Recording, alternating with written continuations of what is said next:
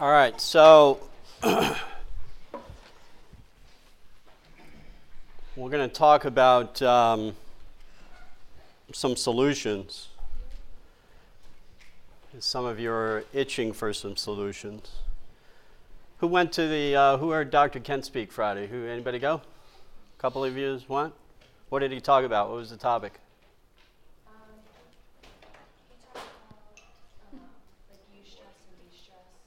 Okay. Was that his critical thinking lecture? Was that what it was? What's that? Oh, yeah? Yeah, so this is critical thinking lecture. so, smart man. He applied for a position here at Life University.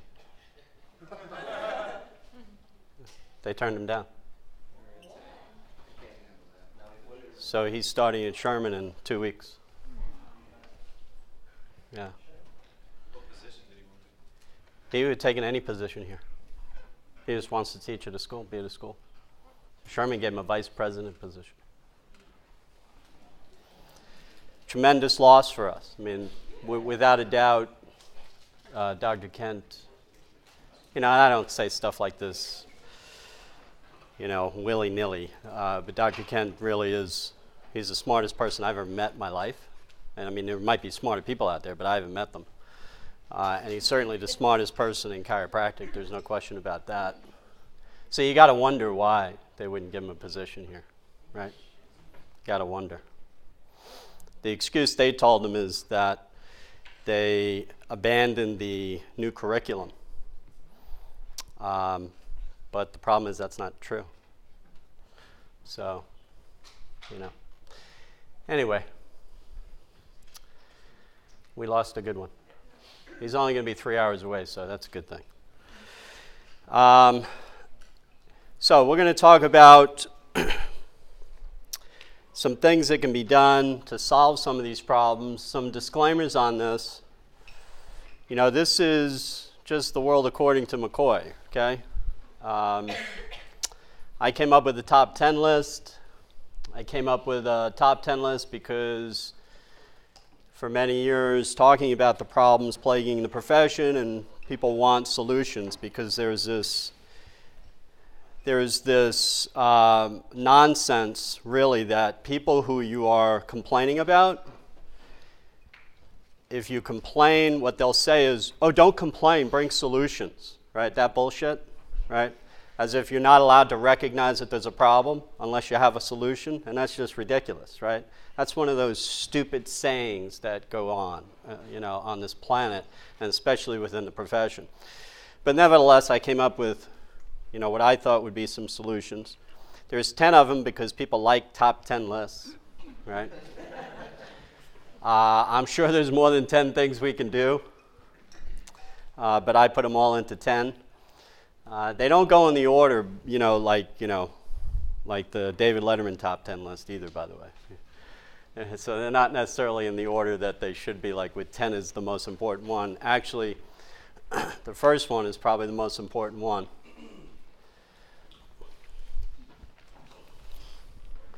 Don't be poor.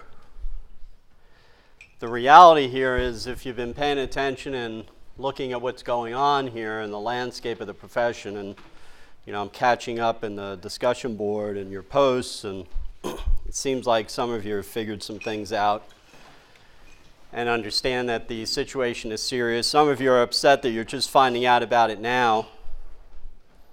And, and I get that. But on the other hand, I also, it's hard for me to feel too bad for you because you made a decision to get into a profession. You made a decision to spend eight years of your life to become something. Didn't you do any investigation before you got into it?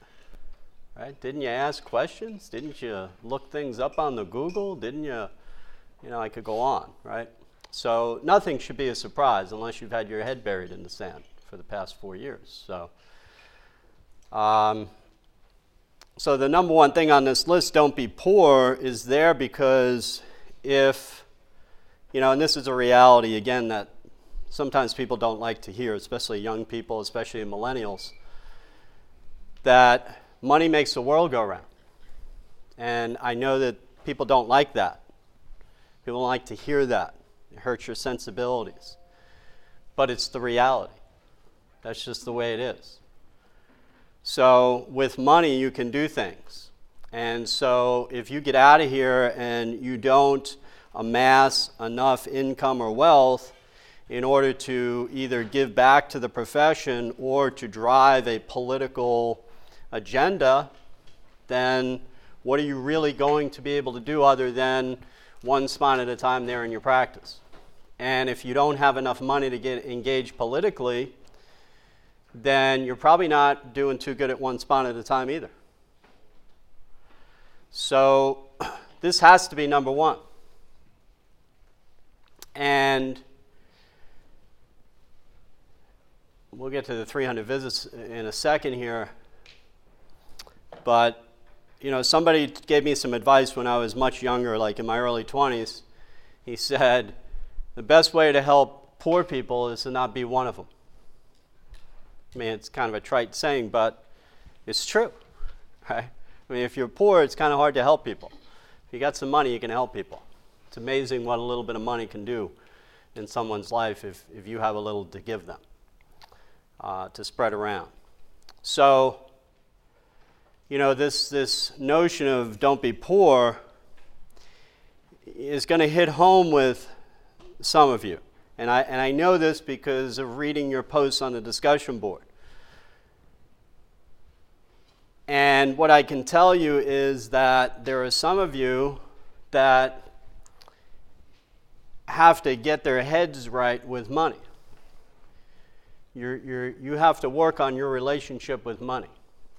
Because some of you have a bad relationship with money based upon the comments that I'm reading. All right? There, there's nothing worse than, there's, there's no greater pain than counting other people's money. I can tell you this from experience, right? Because somebody, unless you're Warren Buffett or Bill Gates, somebody's always going to have more money than you. Okay? Except for those two guys, right? Nobody's got more money than them. So, except maybe Putin. I think he's got more money than anybody. So I would encourage you to work on your relationship with money because if you have a bad relationship with money, it's not going to end up in your pocket. And your relationship with money, if you were born in this country in a Judeo Christian background, then you were sort of under the gun from the beginning. Okay? Because uh, to many people in this country and with that background, myself included, I was brought up this way. My father and mother grew up during the Depression, the, and I mean the real Depression, not the one we had a few years ago. I mean the real one, right? The Great Depression. And so I grew up. How many of you have parents that grew up during the Great Depression?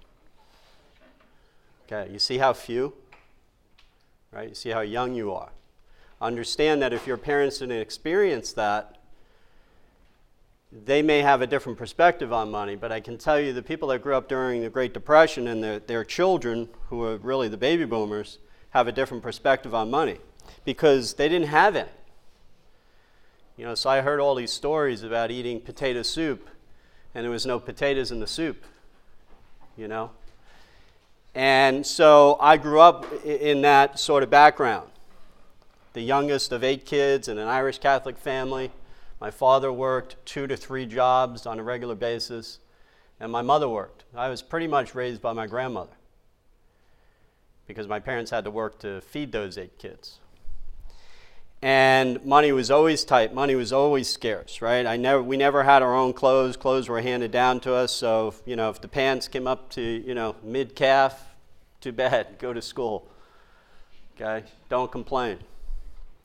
I'll never forget my first pair of eyeglasses we got the frames from the flea market. And then we got the lenses from Sterling Optical in Flushing, New York, New York, right? Because we couldn't afford the frames. And it took a while before I even got the glasses.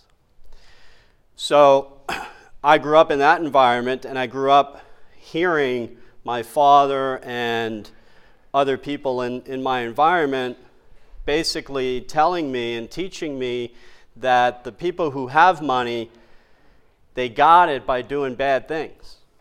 Right? They had to screw somebody over. If you got that much money, if you have money, you must have screwed somebody over. This was sort of the mentality, and some of the mentality that some of you grew up with. Some of you, especially in the millennial generations, have the attitude you don't care about money. Uh, and some of you are of the Bernie Sanders ilk and think everybody should just give you their money. you know, this, this country has a, has a reckoning coming to it. There's no question about it. You know, we got a lot of people in this country that don't want to work. and who would, who, when, why not, right? When they don't have to. I mean, you could sit home, get free Wi Fi, free phones, and health care, and disability, and unemployment, and everything else, food stamps, and why go to work? Anybody, uh, any Howard Stern fans in here? Right? So, you know, Jeff the Drunk, right? Look at, and what's the other guy? Uh, uh, High Pitch Eric, right? I mean, this guy's got his own chauffeur. Right? Is that impersonation we got?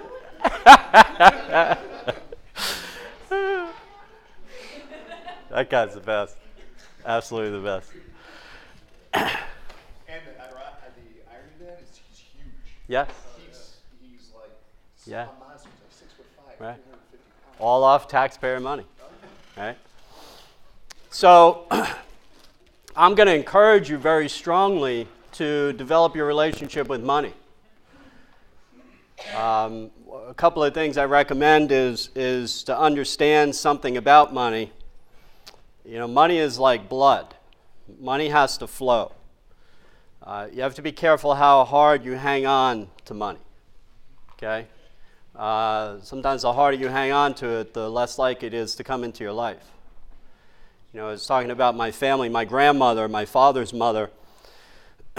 you know, her, her thing, her whole life, I can remember this as a young child all the way until she died. She, her, her solution, her plan, right? And, and money, you got to have a plan. Well, her plan was, and she talked about it all the time her plan was she was going to find a paper bag full of money at the bus stop or at the train station. That was her plan. She was convinced of it. She would pray about it. We'd go to St. Patrick's, St. Patrick's Cathedral in, in Manhattan and light candles for it. Right? She'd, every time she'd come, she'd take the bus and the train to College Point where we lived. Uh, and she'd come in she'd say, No bag of money today. And she was serious because she was looking for that. That was her plan. Other people's plans, the lottery. They're going to win the lottery. That's their solution. Okay? Meanwhile, every day, the day goes by, another day goes by, another day goes by, another day goes by, and there's no plans on how you're going to help money flow into your life. So, you got to have a plan for this. So the first rule is don't be poor. It says up there get to 300 visits a week as quickly as possible.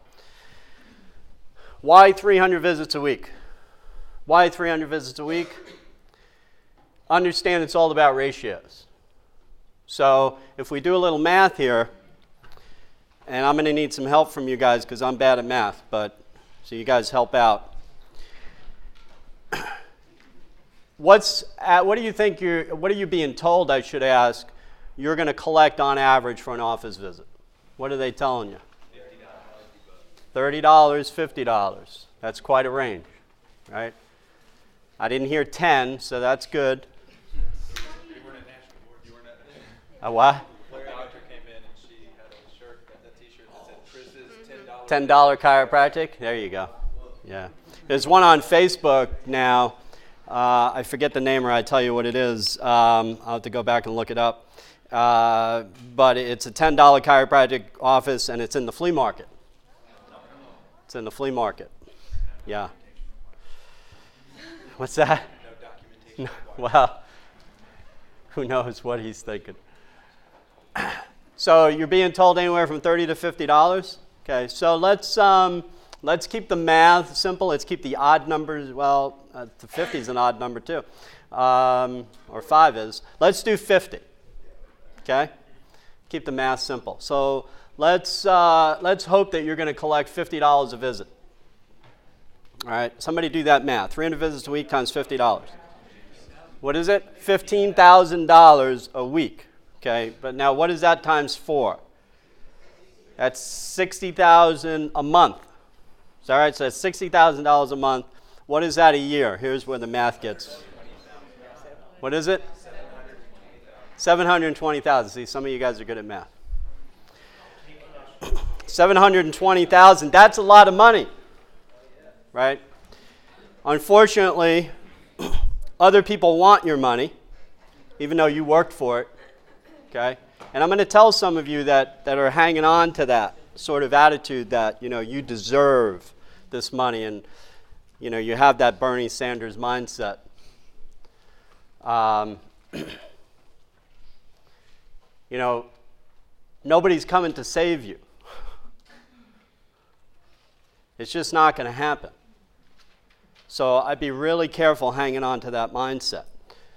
And the pain for you as a business owner, if you get to the point, you know, and it's going to be tough for you as a business owner if you have that mindset because the two don't go hand in hand. Capitalism and socialism don't necessarily go well together as a philosophy in terms of running a business. So if you want to be a small business person, entrepreneur, you know, you're going to need to understand capitalism and, and money and how it works and how it flows and value and all of these things. And where it's going to become very very obvious to you and painful for you is, and I've said this before in here, is when you start writing those checks for payroll taxes. And the reason it's how many have kids in here? A few of you have kids.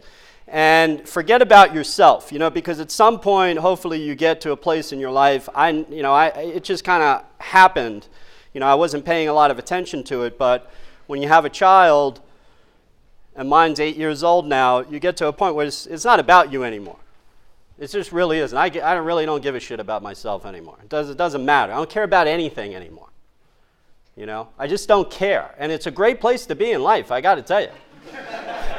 I mean, I'm all for this as a philosophy. Just don't give a shit.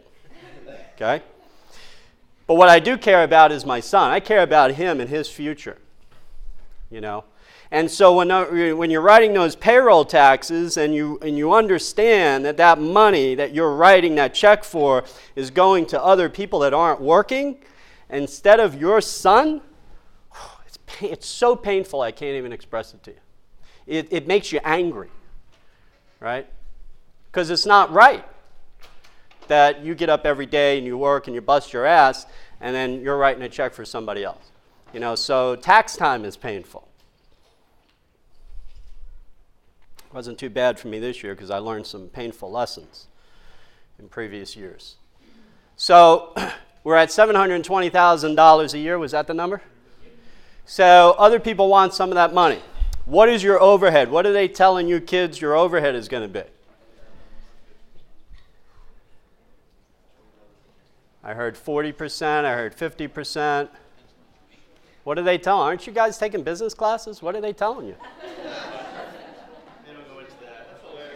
They don't go into that. No, no number.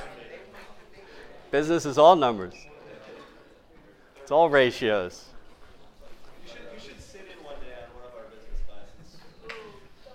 Yeah, that's not going to happen.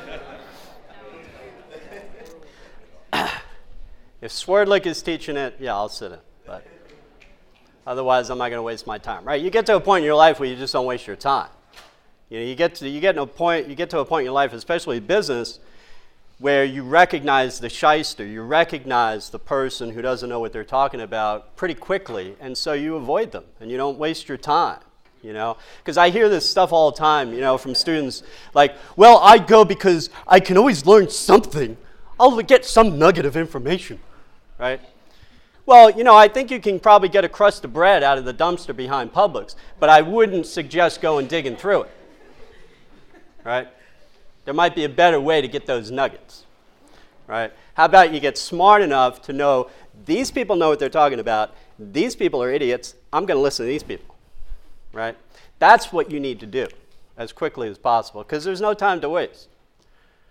Right? And I know many of you think you got plenty of time because there is, you know, more of your life in the windshield than there is in the rearview mirror, but at some point that ratio is going to reverse. Right? And you're going to be looking at more of your life in the rearview mirror than the windshield. Right? You're going to learn that you got to quickly learn this stuff because there's no time to waste. So, let's say I, I would suggest to you that here's the thing if you're going to have a, an insurance practice, if you're going to have a practice where you are processing insurance for your patients, then you need to expect your overhead to be about 70%.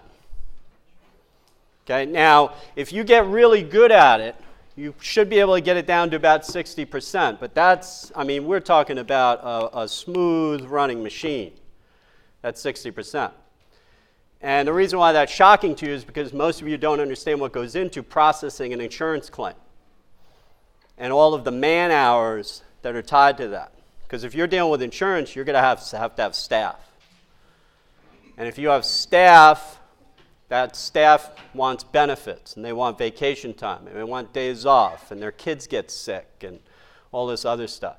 Which means you'll probably hire a part time person so that when the full time person can't do their job, there's at least somebody there. Okay? And we're just talking about people that are gonna, just going to be pushing insurance claims. If you have a cash practice, that could be totally different. Okay? Because you don't have that administrative expense. So, for sake of our discussion, we'll say 50% overhead. Okay, we'll be generous, keep the math simple, right? $50 a visit, 50% overhead. So, what does that take our $720,000 down to? 360,000. Okay. Now, Bernie Sanders wants some of that. How, if Bernie Sanders is president or Hillary is president, how much are they going to want?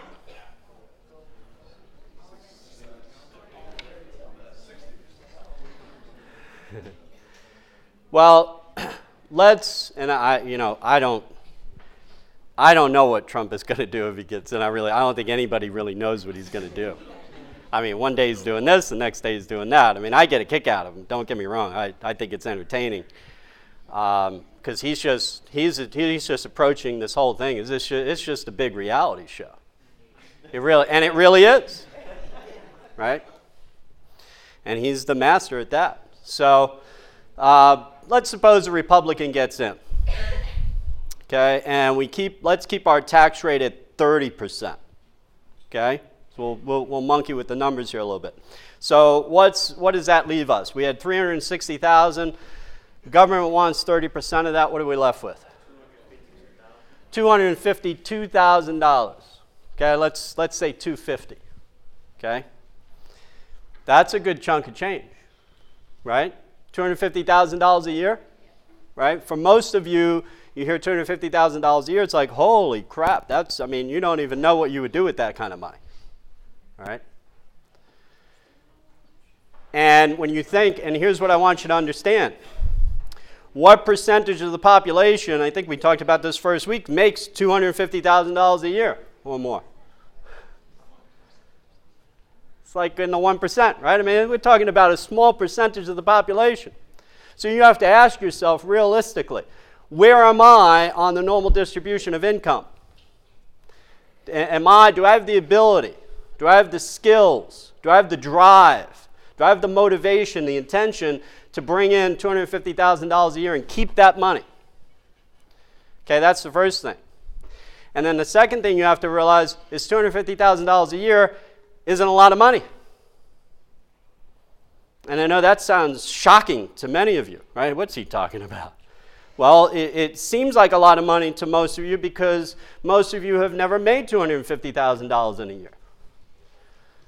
Okay? So when you put up the Bureau of Labor numbers at $70,000 a year, to some of you, are like, whoa, you, you know, I struck gold. 70,000 a year. So you start talking quarter million dollars a year, and it's like you think people are nuts if they say that's not a lot of money, but you have to look at the reality of it. If you're making $250,000 a year, what most people do is they want to live a $250,000 a year lifestyle. So you want to have the McMansion, you want to have the new car, you want to go on the vacations, you want the swimming pool, your kids want to go to private school. Okay? You got student loans to pay back. You see? So the, you know, in, in finance and accounting, there's debits and credits. so, yeah, let's credit you $250,000 this year. Oh, but what about all the debits that are going to be coming out of that? And what are you left with as a result? You know, with $250,000 a year. Do you have enough to give back? Do you have enough to give back to the profession? Do you have enough to, to have enough money to drive a political agenda if you wanted to? Okay? Even with $250,000 a year, you know, I can tell you, you're, and if you're making that kind of money, you're very picky about where to put that money.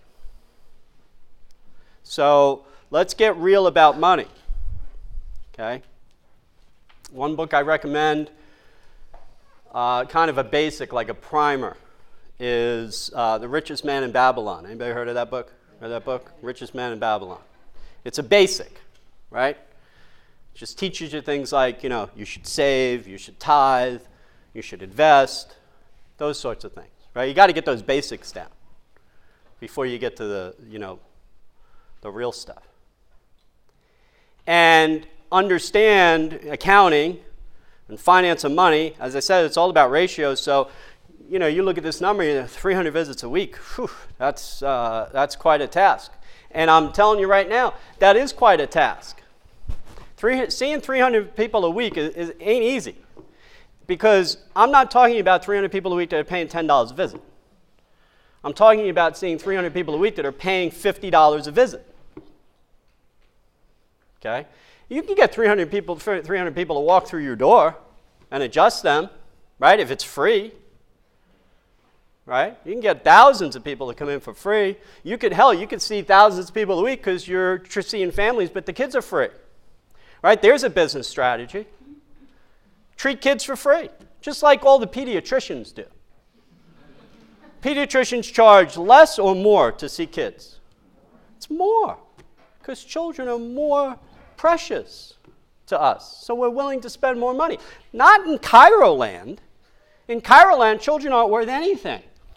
Right? And we justify, chiropractors justify, but, well, because I got to save the world.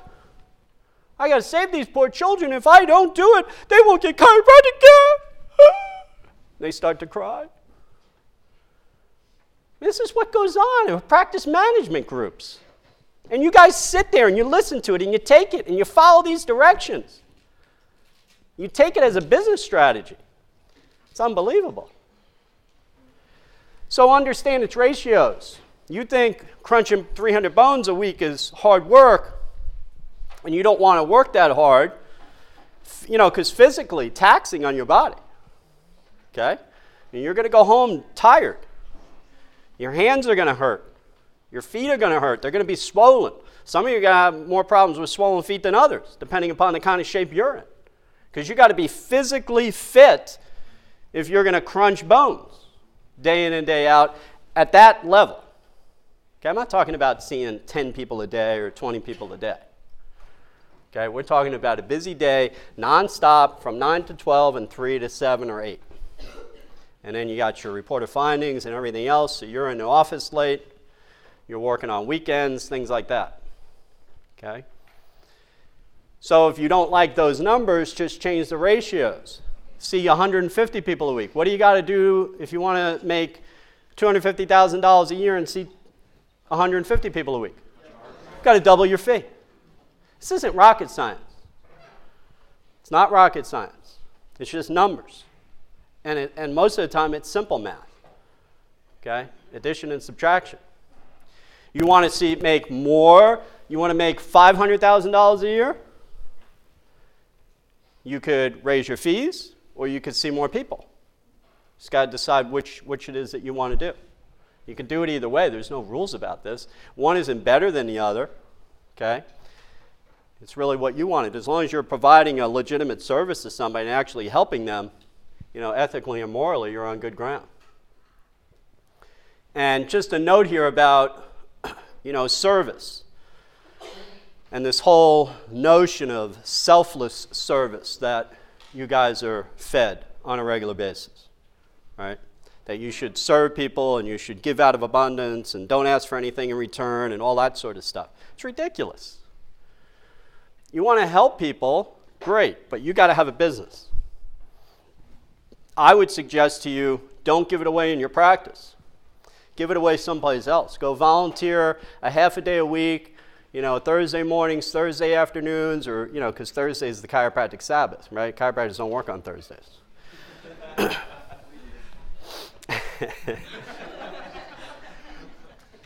I do too.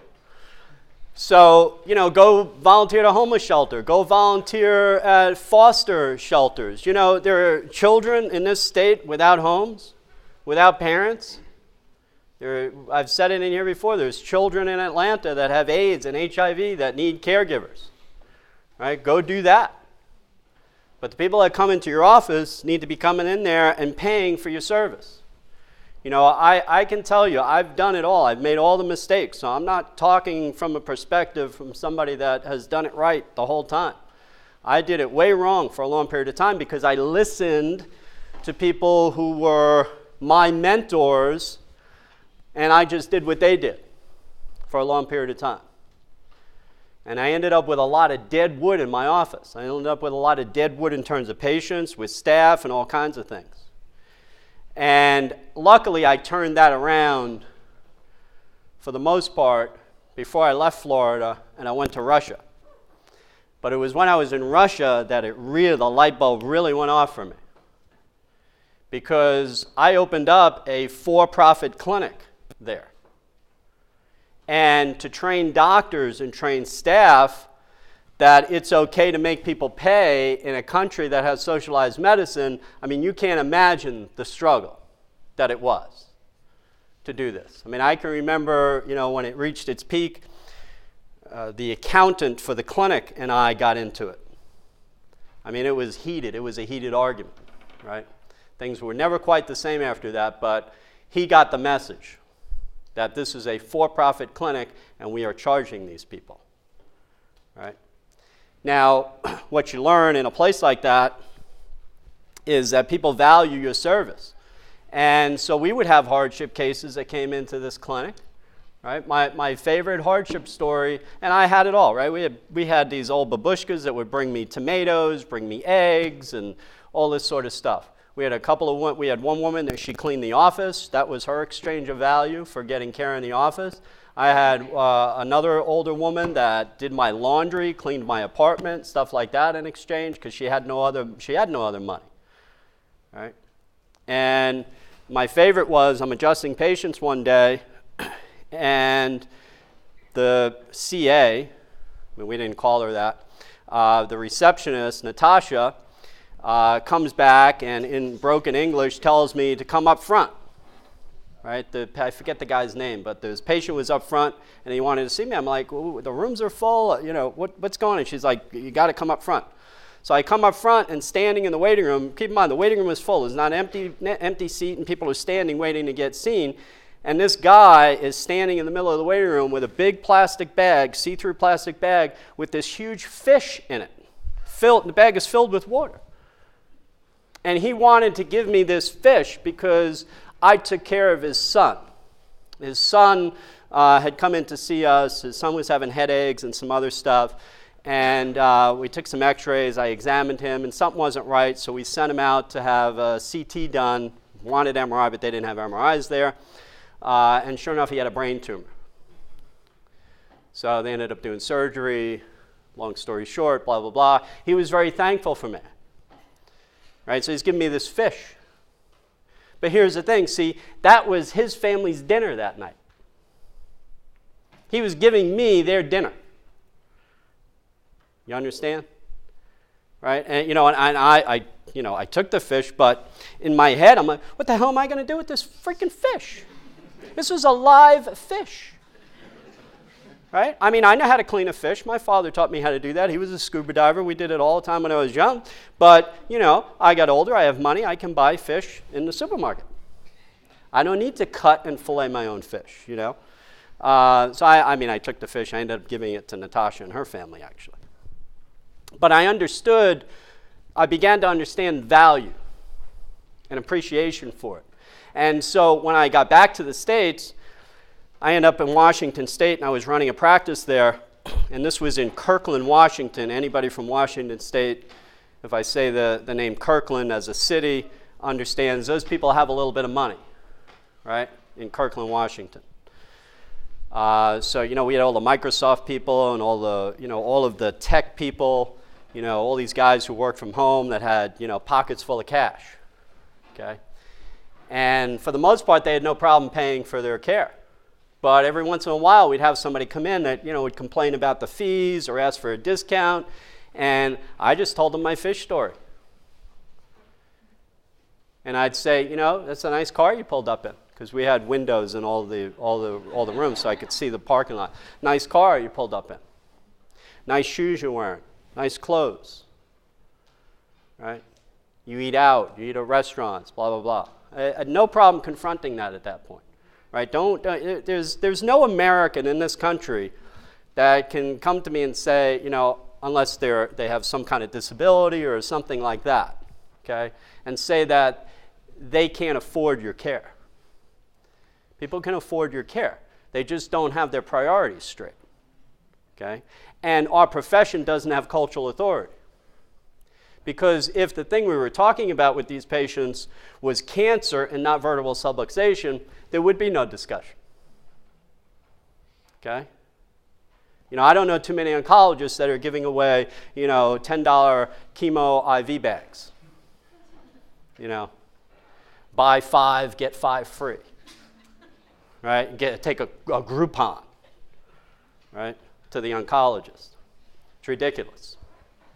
So, Number one, don't be poor. Get to 300 visits a week as quickly as possible, or work those ratios so that you're comfortable with them. and, you know, I mentioned Swerdlick before. I mentioned him a few weeks ago because uh, I just I want to let you know that if you're going to come to me and ask me about practice management people, because some of you are, and it always happens about this time of the year and about this time of the quarter as people get ready to graduate, you know, you bring me these contracts from these people, and I mean, it's unbelievable what what you people are willing to sign. It's just unbelievable. I, I have a word for you. It's called an attorney. Okay, a, a smart attorney that understands business and contracts and is going to advise you not to sign some of these ridiculous things, right? You're $300,000 in, in student loan debt, and now you're going to sign up with some uh, practice management group uh, for, for them to put you in a practice for $300,000 and you're going to pay them a percentage of your practice over X period of time. I mean, what are you thinking?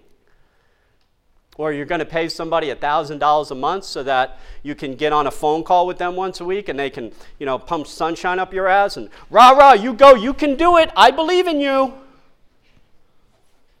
Understand that once you start making it, you still have to write them that check for $1,000. You signed a contract. And if there's anything more painful than writing checks for payroll taxes, it's writing checks to practice management people that you no longer need. And by that time, you've figured out that the stuff they're telling you to do is bullshit. Okay? So, if you want to learn how to open up, get set up, open a practice, market it, then I would be talking to Swerdlick. That's what I would do. Number two, investigate. It's a moral crime to support your own destruction. All right, we're talking about top 10 things you can do to save the profession. It's a moral crime to support your own dis- uh, destruction, right? This is one of the reasons we've had you do, I've had you do these exercises in here where you're looking at all these different organizations in chiropractic and beginning to understand what their values are.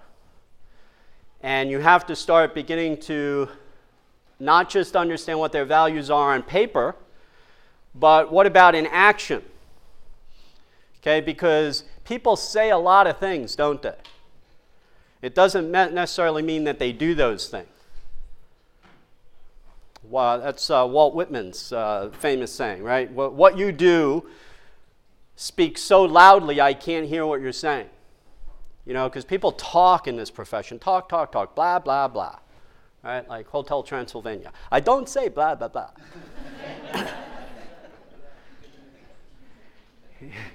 you know what's on our Netflix, right? you know, I open up, uh, open up Netflix, right, and it's all these kids things, right? None of all my shit's all at the bottom. so investigate. Understand that when you get out there, okay, you're going to join professional organizations. Make sure they support your values. You get out there, you're going to buy equipment, you're going to buy tables, you're going to buy malpractice insurance, you're going to buy face paper, you're going to buy diagnostic equipment. Well, what do those companies that you're writing these checks to, what do they support and what do they value? Where, what are they doing with the money you're giving them? Are they then using that money to support your destruction and your values, or are they supporting your values? The only way you're going to know, unfortunately, is by getting involved and asking questions. That's the bottom line. Okay? It's a moral crime to support your own destruction. get involved. Okay, you want to change this profession, you got to get involved. And you know, reading through some of the posts, and there's you know some of you are calling each other out and saying, "Oh, you don't like it? Why don't you do something about it?" Well, amen. Amen. Here, here's the sad truth. Here's the sad truth most of you aren't going to do anything about it. You know? I mean, I've been here since 1999, so I've uh, seen about six or 7,000 students pass through my classes. Out of those six or 7,000 students, I'd say maybe a dozen have gotten involved in some way, shape, or form with politics. Right? I told you my goals are not outrageous. You know, if, if, if I connect with one or two of you, I, I feel like I've accomplished something. And when I say connect, I mean not just that you know you sit there and you nod your head like a bobblehead and agree with me, right? That that you then, when you leave here, you actually do something. You actually do get involved and do these things and seek these changes and understand it, it, it, doesn't matter what side of the fence you're on. Listen, if, if you want drugs in the profession and you think we're primary care providers and you want to go that route, then you have a responsibility to pick up a shovel and help them build that model. If you don't think that's the way to go, then you got to get involved with the folks that are trying to stop that from happening. And the other thing you're going to have to do, and this has been very difficult for me, and I've only just really begun to accept it you know, it was for a long time I was just in denial about. That if you're, if you're on the more conservative, traditional side of the profession, you're going to have to get comfortable with the fact that you are not going to see the changes that need to happen in your lifetime. I'm not going to see them. Okay? What I'm going to see is a continual degradation of the profession. Okay, it's continuing to get worse. Things are continuing to get worse. Okay? And eventually it's going to reach a point where it's either going to start to go in the other direction or it's going to really take a nosedive. So far, I don't see it really going in the other direction yet. All right, everybody know what's going on in Australia? We talked about Australia, right? Did you see the latest news about Australia, about that chiropractor that put that video up there? Yeah, he can't see kids anymore. How could they do it? Because the, the board, and uh, this is, you know, pardon my, my tone, it's not directed at you, it's directed at the nonsense on social media about this, where people are asking, you know, how can they do that? They can do it because the board in Australia said, you can't do this. And he did it. Right? He's out there with a video saying that he can help these, this kid with colic. Well, the board said you can't say that. So if you're going to do something the board says you can't do, you better have big cojones and a lot of money to fight them okay? Or be prepared to suffer the consequences, okay? And the reason why that's happening in Australia, we've, you know, we've touched on this, is because the regulatory board in Australia is run by the cartel in this profession. The people who control the licensing in that country are part of the cartel, and the associations don't have the balls to fight them and to do something about it. They've gone along with it. And then I just found out recently that the ICPA had offered with the Australian Spinal Research Foundation and the Australian Chiropractic Association several years ago to do safety and efficacy studies on children and chiropractic in Australia. And guess what they decided? The Aussies decided, no, we want to do more back pain research. So that's where they put their money. So it's in a, in way, in a way, it's kind of hard to feel sorry for some of these people. And the issues in Australia really started a long time ago. The issues in Australia started probably back, I got here in 99, they probably started around 98, 99, around that time. There were these group of chiropractors, they're known as the Australian 32. And the board in Australia systematically made a decision that they wanted to stop the movement of subluxation centered chiropractic in Australia. So they targeted these 32 chiropractors in Australia who they felt were the main people who were, gonna, who were driving this. And systematically, one by one, they brought up charges against them and either took their licenses away from them or put sanctions strict enough that they just stopped doing it. Some of them left the country. And so since that time, you know, they have just consolidated control in that country. Okay? So you have to get involved. Okay, get involved locally. Join your state association, attend their board meetings, get on a committee. State association, make sure you understand when we talk about this that this is the trade association. Okay? This is like in Georgia, we have two. I'm convinced at this point we need three because the GCC is really not doing much of anything except whatever the ICA tells them to do, and that's a concern. Okay, I, I'm not a member of the GCC because they are affiliated with the ICA. I'm a member of the GCC because I want them to re- represent my interests in the state of Georgia. Unfortunately, they're not doing that. And that doesn't mean I'm going to join the GCA because that's from the frying pan into the fire. I'm thinking there needs to be another organization at this point. This is the trade association that represents your financial interests. Okay? So be very careful about which one you join. Do they represent your values? And are they representing your values just on paper, or are they representing your values in action as well? Okay? And the only way you're going to know about that is getting involved and going to their meetings and finding out what they're doing in terms of taking action as opposed to what they have on paper. And if you're a member of an, a state association, you can attend their board meetings. These are open to the members. Now, they can go into um, private session. They have that right. It's going to be in their bylaws that they can go into, you know, a closed session to discuss sensitive topics or to discuss their finances and things like that. And then they can ask you to leave at that point. They can do that.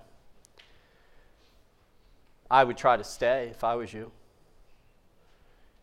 And I, and I would wonder why they want me out of the room so badly when they're about to talk about money. I'm a dues paying member of this organization, and you don't want me to know your discussions about the money that, that you have because I'm a member? Why? So I'd be a little concerned about that. Okay? But join a state association that represents your values. Keep your eye on things attend your state board meetings. So this one was state association, that's trade organizations. Okay? This one is state board, regulatory board. This is licensing. These are the people who control your license. So you should have figured out that by this point in this course with all the readings that the control that the cartel has over the profession and the monopoly that it has as a result of that is because of its control of the education and licensing functions of the profession. You cannot get a license to practice chiropractic in this country, except for a few states, unless you graduate from a school that's accredited by the Council on Chiropractic Education. It's a monopoly. Okay? The United States federal government said that, not me. Okay, we talked about that. So understand where that locus of control is. So all of these state boards are controlled by people who are moving the profession into a medically oriented uh, profession, okay, model. And so if we're going to change that, and if we're going to remove CCE only language from the states, then we're going to have to get people on the board so that we have the majority of the votes so those things can be changed. Okay? So you can cer- should certainly attend these meetings so that you know what's going on, but you also need to get on the board because attending them doesn't give you a voice. Attending them just you know lets you know what's going on so you can tell other people about it. And the same rule applies here, even more so than the associations in these state board meetings. They have generally they have four of these a year. They are open to the public. Okay? Anybody can go. They can't kick you out. You can go and bring a video camera. You can record the whole thing. They can't stop you. Okay? There's something called open records laws and open meetings laws in every state in this country. They're not allowed to hide that stuff from you. And I'll, I'll give you an example of how far th- this goes. If people are on a board, a state regulatory board, let's, let's pretend uh, we'll make up a state we're not in so that people don't say I was accusing the Georgia board or something. Um, let's say you were in Montana and you wanted to find out something about some decision. Let's say that that state board was trying to expand the scope of practice and you wanted to find out more about that. Well, you can request through the Freedom of Information Act in that state very specific things. You can write a letter and you can tell them all of the documents that you want related to this change of scope of practice. Okay? But understand how broad this goes. It doesn't just mean like the minutes of the board meetings and documents related to that. It also means that if I'm on the board and Caleb's on the board and we're texting each other on our own phones on our own time, but it has to do with board business, that's subject to the open records law. So, like when I write a FOIA request to these states and I request this stuff, like I just did in New York, I request specifically that this includes text, emails, Facebook, social media between board members on this topic. Okay? Now, of course, lots of stuff gets deleted in the hope that, well, nobody will ever find it, but the point is that you're asking for it. Okay? And if things really did get bad and stuff was subpoenaed, like phone records and things like that, well, then somebody's in a lot of trouble because now they didn't turn that stuff over during a bona fide request uh, under the Freedom of Information Act. Okay, so that's how far this stuff goes. So go to these meetings.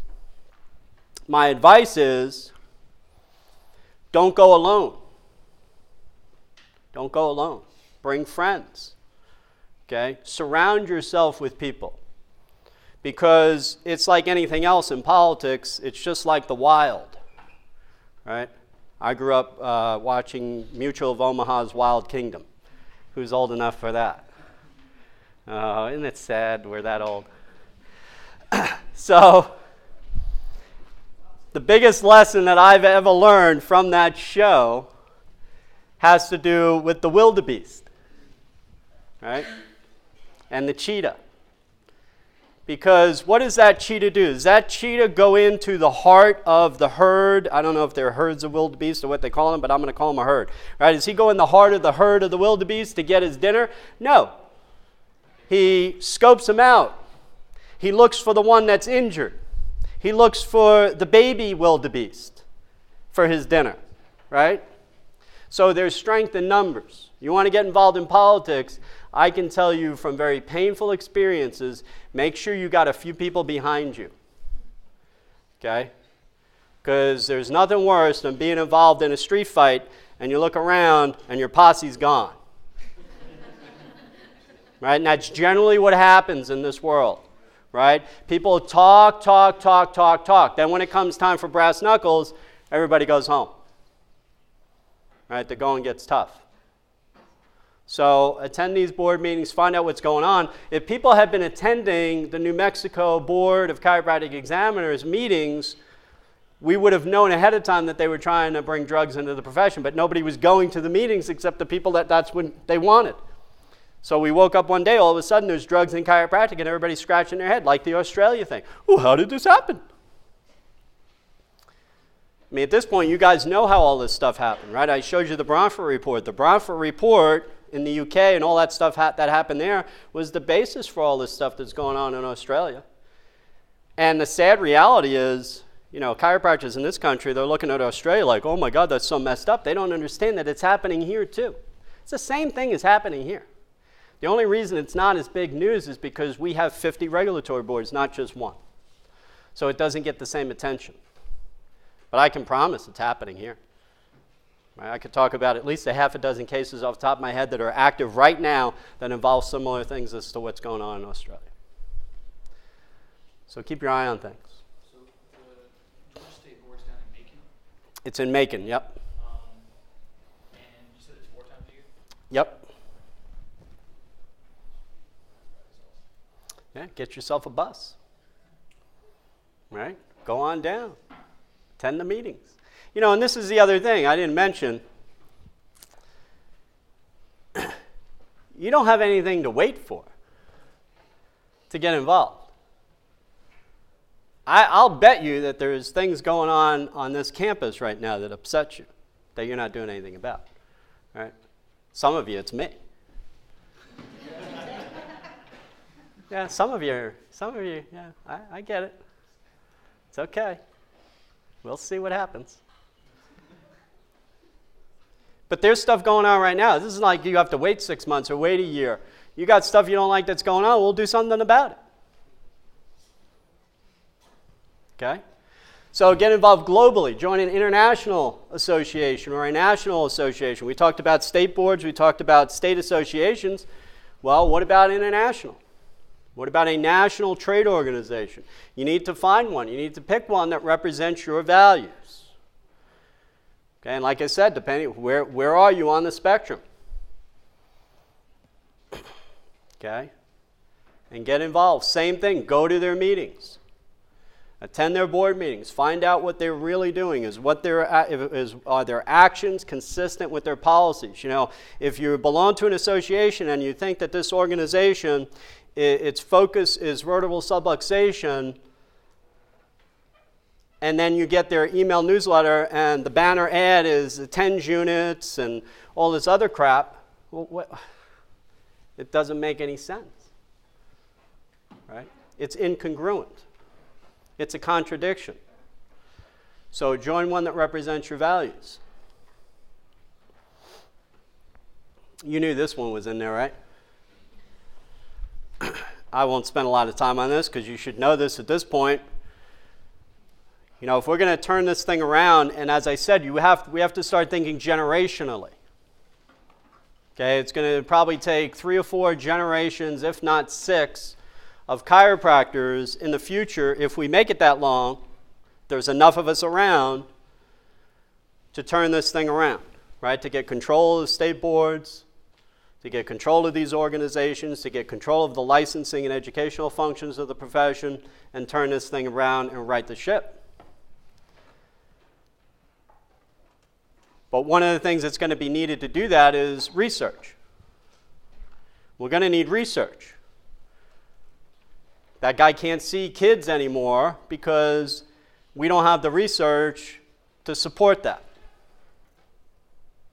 Okay, I mean, there's lots of other nuance to this, but you get the point. But research alone is not enough. You can have all the research you want if nobody knows about it. What good's it going to do you?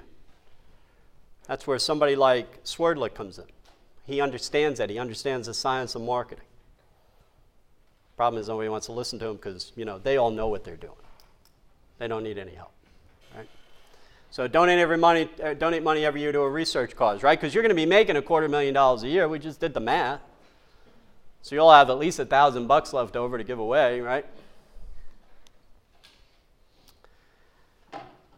Ignorance is not bliss. Anybody see Obama's speech at Rutgers yesterday? Anybody see it or hear it?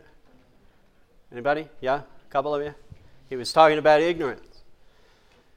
He said ignorance is not a virtue. We, have a lot, we have a lot of people, and this happens in chiropractic, right? I mean, people in chiropractic brag that they block out they're educated. Who does that? I mean, so when I was listening to Obama's speech, I'm like, he's talking about chiropractors. He's talking about people that brag that they're ignorant. That's not a good thing. And, you know, I wrestle with this, to be honest with you. Because the phrase is ignorance is bliss, right? That's the colloquialism. Because if you don't know about it, your life is fine. It's not affecting you. What do you care? Right? And I wrestle with this because there's, there's a large part of me, especially at this point in my life, where I don't need any of this nonsense, that I just figure, you know, what the hell do I care what happens after I'm gone? You know, the only thing I care about is my kid. So, what the hell with the rest of it? Unfortunately, I'm just not wired that way. So, I, you know, so ignorance is not bliss, ignorance is not a virtue. You, you got to know what you're talking about. And the only way you're going to know what you're talking about is to read, take continuing education courses, things of that nature. You want to know what's going on in this profession. Unfortunately, you got to read the trade magazines. You got to read all that garbage that comes to you in the mail, even though you don't ask for it. Right? And the, the good news is, you know, I use the term read, you know, lightly because there's not a lot of big words in these things. Okay? There's not a lot of complicated stuff in there. Most of the stuff that you get from chiropractic trade magazines are infomercials. Okay, the article is written because somebody paid to write the article. That's all it is. It's, it's not, you know, it's a pay to play system in the chiropractic profession. I mean, this goes on everywhere, but especially in our profession. Because the only people that have anything to sell chiropractors are the people that are pushing some type of vitamins or some type of instrument or some type of weight loss program or something else. Okay? So you can go through these things pretty quickly and find out who the players are, who's got the money, where are they spending the money, that sort of stuff. You know, that's quick reading. You know, and then you get stuff like Senzon's article, you know, where holy crap, you know, you get an ice cream headache just reading the opening paragraphs of it, you know. But those are the things you got to read as well. You got to read the hard stuff. The people that are connecting these dots for you that you understand politically what the landscape looks like. Very important. Ignorance is not bliss.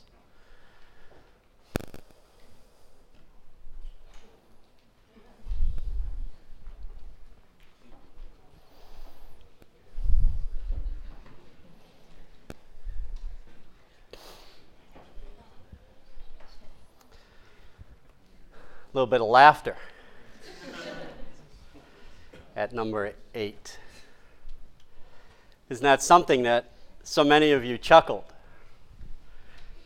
Donate money every year to your alma mater. Right? Many of you, if not most of you, at this point have the attitude that when you get out of here, you're never looking back.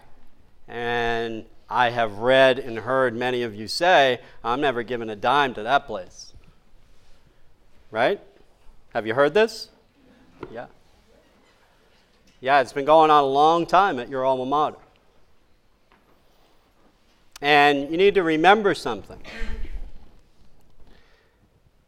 When you graduate from here and you get that diploma, it's going to say Life University College of Chiropractic on it. There ain't nothing you can do to change that. This will always be your alma mater. You can either be proud of your alma mater or not. And the sad thing is that you know, we have, I think, 20,000 graduates. 20,000 graduates. Where are they? Where's their donations? You know, when we went through the accreditation crisis, that's when I became acutely aware of some of the anger that people had towards their alma mater. Because we were in dire straits financially. I mean, this place was shutting down. I can't express to you enough. It was shutting down. Okay? And there were, there were a few groups, you know, of alumni that got together and donated some money, but I'm talking a few. The rest of the alumni, 18,000, whatever the number is, was silent. And many of the alumni were saying things like, well, it's about time. About time somebody shut that place down. It was only a matter of time, people were saying. I saw it when I went to school here. You know, the same sort of attitude. And you know, listen, you tell me if I'm talking out of school. You tell me if I have this wrong, but here's here's here's my impression of what happens. You get here, you get to Chiropractic Island, you arrive here, you're coming off the boat, you got your you know, your swimmies on and just ready to go. Can't wait. To be a chiropractor, right? Just can't believe it. You're just walking around like pinching yourself. And you get to first quarter, second quarter, third quarter, right? You're taking hits left and right. and you get to around, I mean, it's different for everybody.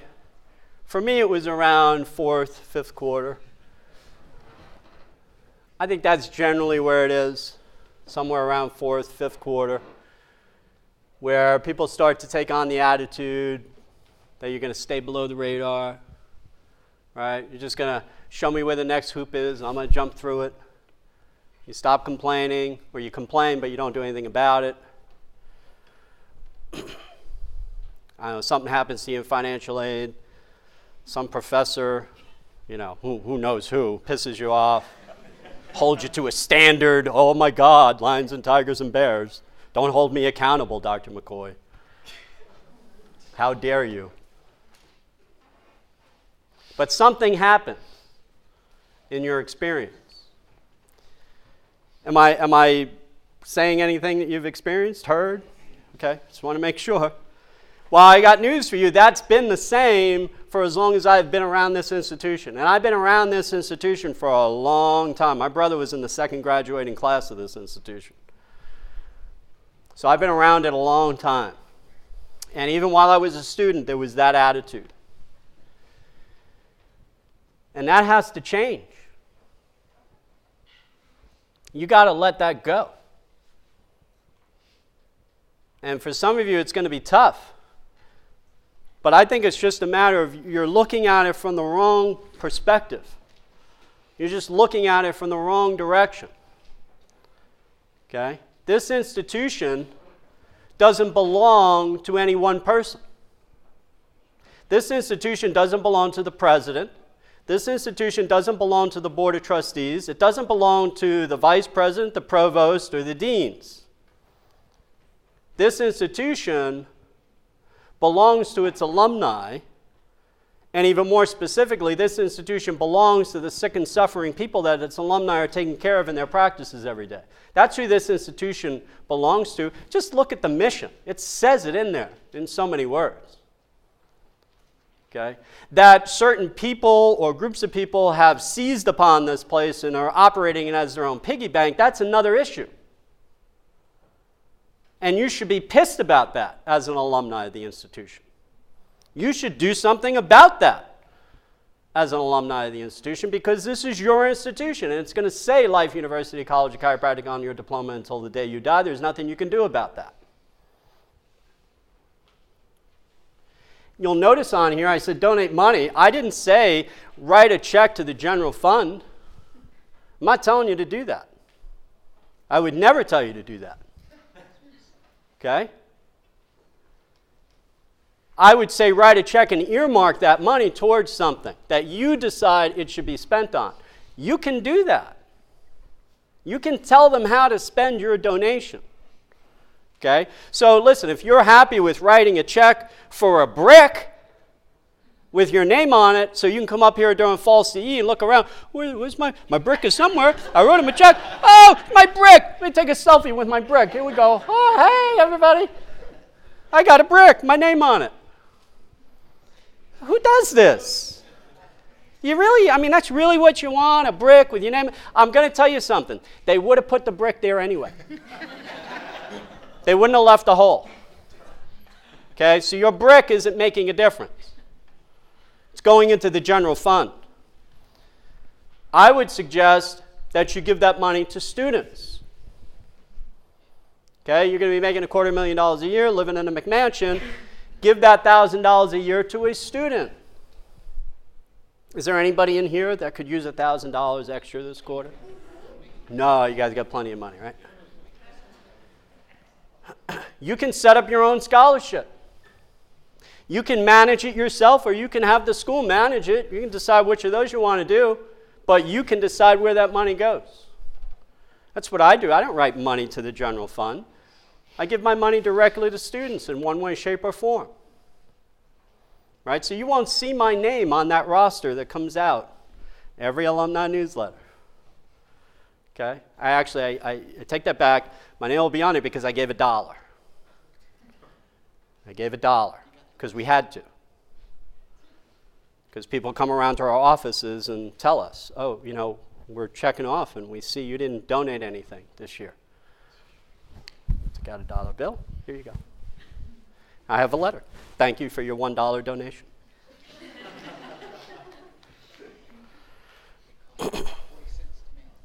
so, change your perspective on this. This is your school. Have some ownership of it. Take some ownership of it. And as I said before, get involved now. There's a student council, there's a newspaper. I mean, listen, if you really get jazzed about gluten free recipes in your student newspaper, um, you know, okay. But I'd suggest go down to Emory and pick up a copy of their student newspaper and see what kind of articles are being written by the students at that institution. Speaking truth to power. There's no speaking truth to power at this place. Nobody does it. It's about time people started doing it. You know, because with all of its flaws that people see, okay, there, there is value in this institution. There are values that this institution represents through the people that founded it. Now, that people may not be espousing those values these days, that's our fault collectively. And you want to see how deep this goes? Contact the Alumni Association, ask for a copy of the bylaws and constitution of the Alumni Association of Life University. And then sit down and read it. And I'm not going to, uh, no spoiler alert. Okay? Just sit down and read it. And see what your alumni association, what those bylaws say. The bottom line is, when you read it, you'll quickly realize that there is no alumni association. It's a facade. It's a facade with the push of one domino, it no longer exists. And that's by design.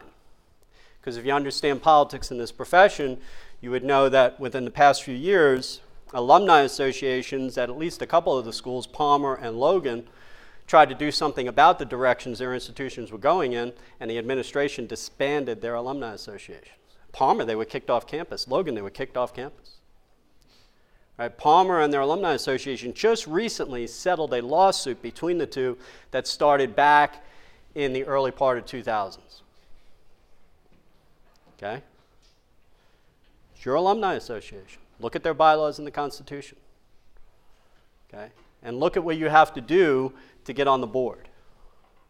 What do you think you have to do to get on the board of the Alumni Association? You got to donate money. You got to donate money and refer students. Right?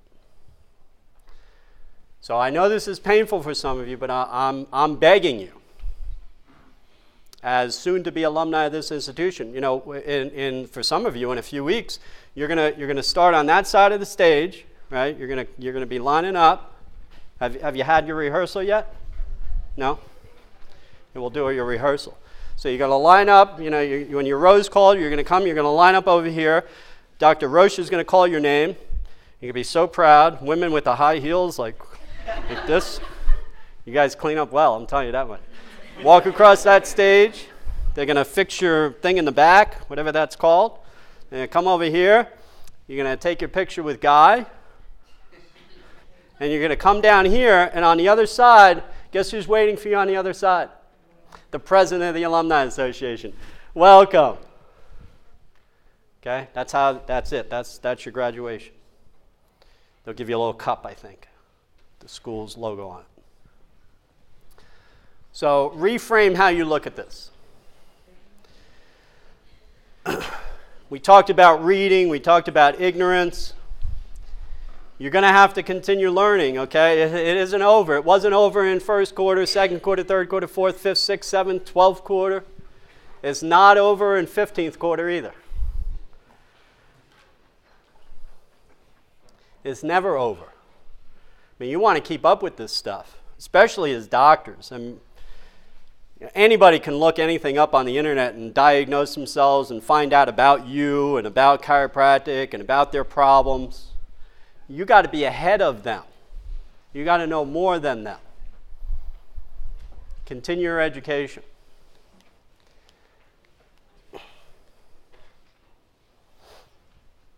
Get involved in our country's politics is number 10, right? We talked about getting involved locally with your state board. By the way, let's backtrack for a second. State boards. I said that you should try to get on your state board. How do you get on your state board? What's that? Be friends with the governor. What Caleb said. Be friends with the governor. How do you be friends with the governor? You give him money. You give him money, okay? Remember, I, I know, as I said at the beginning when we started talking about money, many of you wouldn't like this, but that's just the reality. Money makes the world go round, money greases palms, money makes things happen. And in this country, you know, we can't do what we did in Russia. When I, when I was in Russia and I needed something done, I took an envelope with money in it and I went to whoever I needed something from, and I gave them the envelope of money, and they did whatever I needed them to do. That's how it worked. It was beautiful. right? I had to get, uh, in order for me to practice there, I had to, and any of you that are from sort of, you know, the, the, the, the uh, from Russia or any of the Slavic countries uh, like that, you understand the way that they do things medically is like if you're going to get employment or something, you go and you have to see every single specialist known to man, right? And have their exam and get signed off and all that sort of stuff, right? So I had to do that in order to practice there. And the, uh, the neurologist that was working with me to get the clinic started and everything, his name was Kirill. And he had arranged all this stuff. And we're on our way that day Right? It was going to be a whole day affair. And he tells me in the van, right? We'd already been to a couple of the doctors, like the primary care, the cardiologist, whatever. Now we were going to the infectious disease doctor. Okay, so he tells me in the van on the way to the infectious disease doctor, he said, You know you have to be vaccinated. and I just said, I said, well, I said, that's not happening. And he said, oh, I know. He said, I already took care of it. And he gives me an envelope with $1,000 in it. Right? And he explains to me when to give it to him, how to give it to him, what to say to him, and all that kind of stuff. Right? So we did that, and, you know, he gave, he gave the vaccine to me, but he missed. right? So you can't do that in the United States. I mean, you can, but you probably don't want to, right? So in this country, you give the money to the PAC, to the political action groups that support the governor or the senator or the congressman. Okay, but if you want to get on the state board, in these states, the governor appoints members of the board, so you got to get to know the governor. And unfortunately, the cartel in this country has gotten to know all the governors and all the senators and congressmen, so they're greasing those wheels and they're getting their, their people on these boards. Now, if I had to say that there was some light at the end of the tunnel, uh, what I am seeing over the past five years is I'm seeing more subluxation centered chiropractors that haven't, you know, given into the dark side getting onto state boards. Uh, in fact, I know of two states uh, and there's a third, and I, am not going to mention their names because I don't want to attract attention to it, but I know of three states that two of them have already done it, one of them is in the process of doing it, and there's actually a fourth that's in the process of doing it where they're repealing the CC only language. They're removing it. They have enough votes on the board to get rid of that language. Okay? So I'm seeing, you know, slivers of these changes, but that's because people have done these things. They've gotten to know their governors. Okay, how do you get to know your governor? You have a fundraiser for your governor. Right? You donate to the governor, whatever the amount is that you want to donate. And then you have your friends donate to the governor. So you got this big McMansion, right? It's springtime. It's perfect time for barbecues outdoors in your big yard with your three, four acres. Okay, so you have the governor over, and you invite hundred chiropractors over. Thousand dollars each, hundred dollars each, whatever the fee is. Right? They get to sit and have barbecue with the governor. And then while everybody's eating barbecue, the governor gets up and gives you his spiel and why you should vote for him and blah, blah, blah. Okay? And you give that money to that PAC. But now you have his ear, so now you tell him what your legislative agenda is. What are you concerned about? Are you concerned about these other groups in the profession that are trying to, you know, if you're in Wisconsin right now and you have the board that's moving towards primary care and drugs in the profession, do you have enough chiropractors that have donated enough money to the governor that you can get his attention to say, hey, you got to put a stop to this? Well, it doesn't look that way in Wisconsin. Looks like the cartel is 100% in charge. So you got to get you got to get to know your governor. And beyond getting in, getting to know your governor, I mean that's more local stuff. Get to know your congressman and your senator. Donate to his campaign. Go to his office here in Georgia or whatever state you're in. Let him know what the legislative agenda is of the national association that you're supporting. Explain to him the particulars of that legislative agenda. And don't just leave it there in that state. Make sure you take a trip to Washington, D.C. and show up in his office. Because imagine his surprise. He just spoke to you a few months ago in Georgia, and now you came, you came all the way up here to see me and talk about this? You must be special. Because not too many of his constituents do that. I mean, you can be sure the cartel is doing that, but what we need is more people on our side that are doing that in the profession. So get involved in the politics of our country and, you know, beyond chiropractic, right, there's the whole bigger thing, and this is a great time to be paying attention to politics because we got quite a sideshow going on. You know, and part of it, when you, when you watch that, I mean, if you're, if you're a caring, thinking human being, you have to watch the political process and get disgusted by it because if you don't, there's probably something wrong with you, right? I mean, it's really disgusting what goes on politically. Never mind in chiropractic, but even the bigger picture in this country, okay? So, get to 300 visits a week as quick as possible. It's a moral crime to support your own destruction. Join your state association. Attend your state board meetings. Get on the board. Join a National Chiropractic Association. Donate every money, every, uh, money every year to a chiropractic cause in terms of research. Read, because ignorance not bliss. Donate, every, uh, donate money every year to your alma mater. Support your alma mater. Continue your education and get involved in politics. Any questions about any of that? Tawan, you had your hand up before. Was I ignoring you? Oh, no, you're, you're, you're. We're good?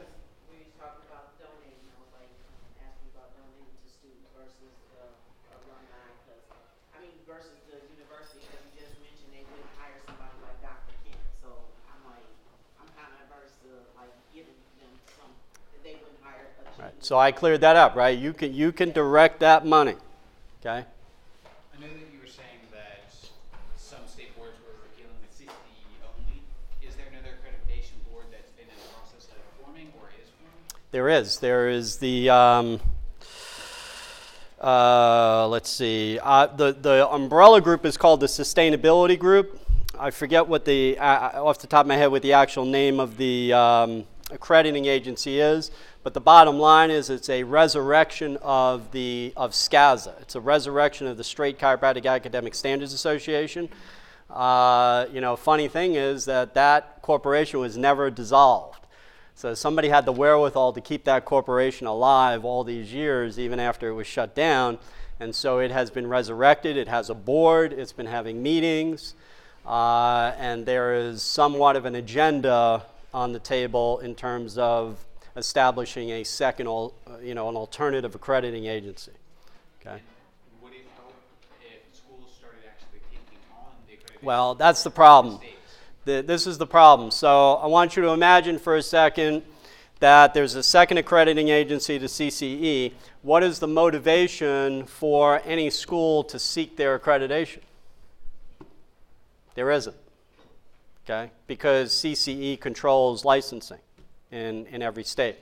So the, the idea is for now to have this accrediting, this other accrediting association sort of put a good housekeeping seal of approval on those schools that want to seek accreditation with them to show that they are centered on vertebral subluxation, that that's the focus of the educational process as opposed to primary care. Okay? But who's going to be first? Right? Who's going to be the first school to step up and say, okay, you know, we'll be first? Because they're going to be being watched by the CCE. Zach? On that note, there, the new president of the FCLB was present at our boards on Friday. That, that what? Was present at our boards. At national boards? During the intro, standing there on the side of the room. I like that. Yeah. I'm sure you paid for her trip.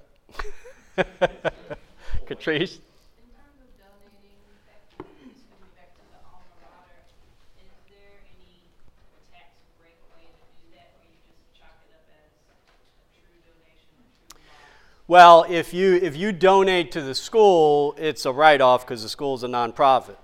If you give your money directly to a student, it's not a write off. See what I mean?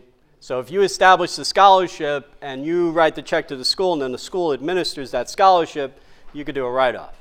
If you don't want the school involved at all, then you know you'd either either have to set up your own you know nonprofit and donate through that, or it's not going to be a write off for you. I mean, you might be able to get away with doing it as like a business expense if you had the student do something for you, you know, that was work related or something like that. There's another hand up, Zach.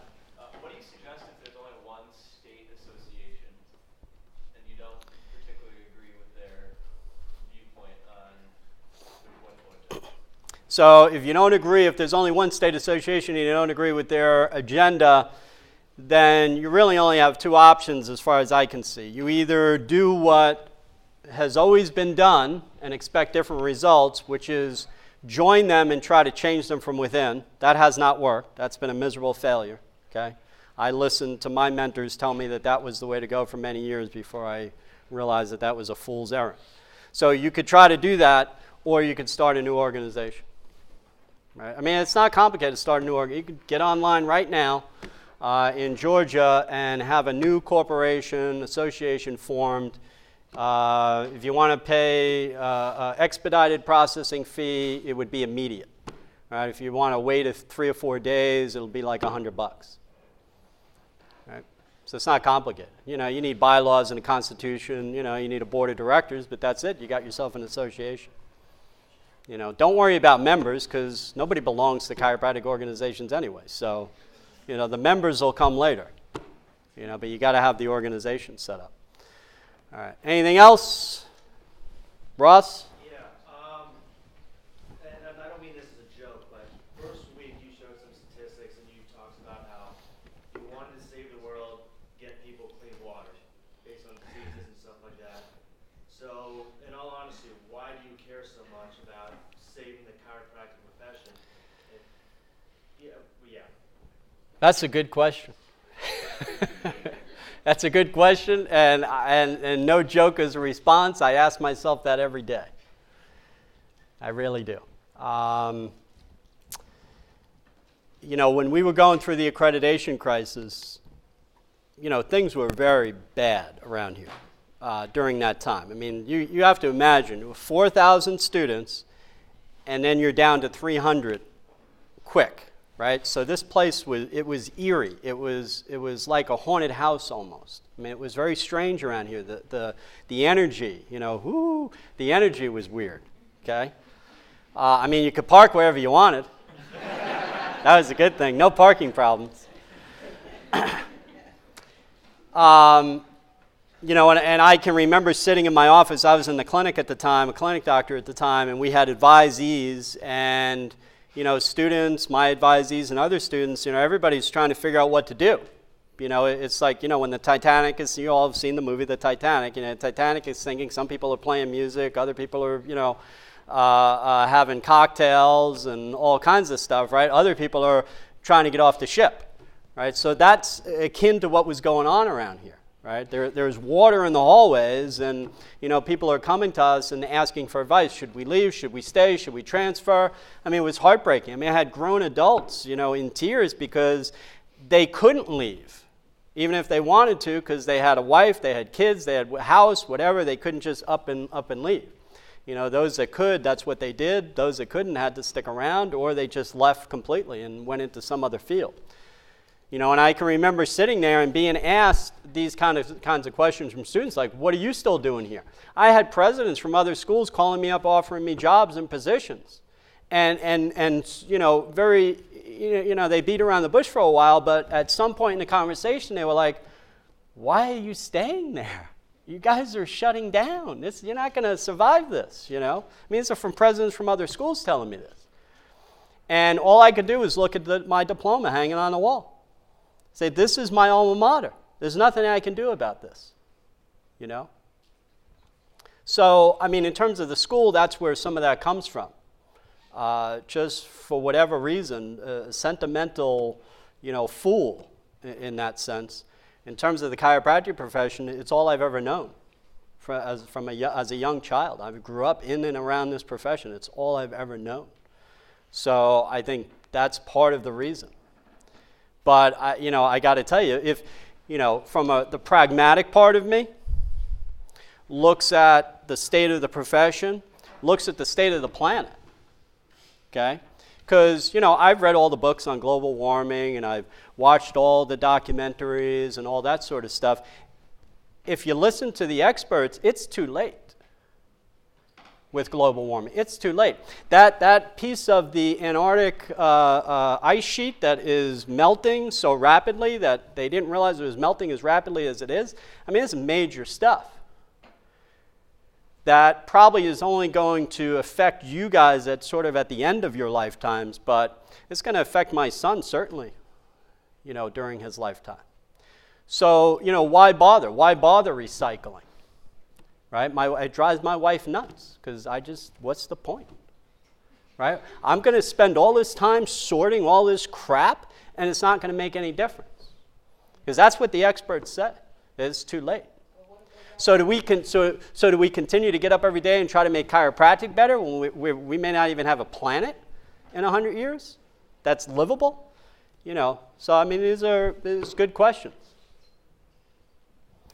Dr. McCoy, what if the experts got it wrong right, hey, listen, let's hope so. I mean, so we should just stop living just. That, right. I mean, that's part of what you have to, that's, I mean, I think that's the, the conclusion you have to come to, right? I mean, on my desk, if you've been in my office, uh, well, now I have a couple of things. I have a unicorn that somebody gave me recently. it shits rainbows. It's beautiful. And right next to my unicorn now, I have a bottle of Kool Aid. If anybody's sat in my office and wondered what that bottle is, right? I mean, that, that bottle of Kool Aid was given to uh, us, all of the uh, leadership team under Ben Despain when he was president here. And he gave us each a bottle of Kool Aid, and he said, I better not ever see that empty on your desk. Right? He didn't want us to drink the Kool Aid. He didn't want us to give up. He didn't want us to give in. Right? It'd be so much easier to just give in. You know how much easier my life would be if I did what everybody else around here does? I mean, imagine I wouldn't have to get up at 3:30 in the morning anymore. Okay, because I get up at 3:30 in the morning so I can get here by five, so I can get all my grading done, read all the papers, you know, because I actually give real assignments that have to actually be graded. right? So there's two hours, two, four, six, there's six hours out of my week that I could be putting into my own business. Right? And I don't get paid for those extra two hours, by the way, that I'm when I'm here at five o'clock in the morning, from five to seven. Nobody's paying me for that. Right? So I don't have to do that.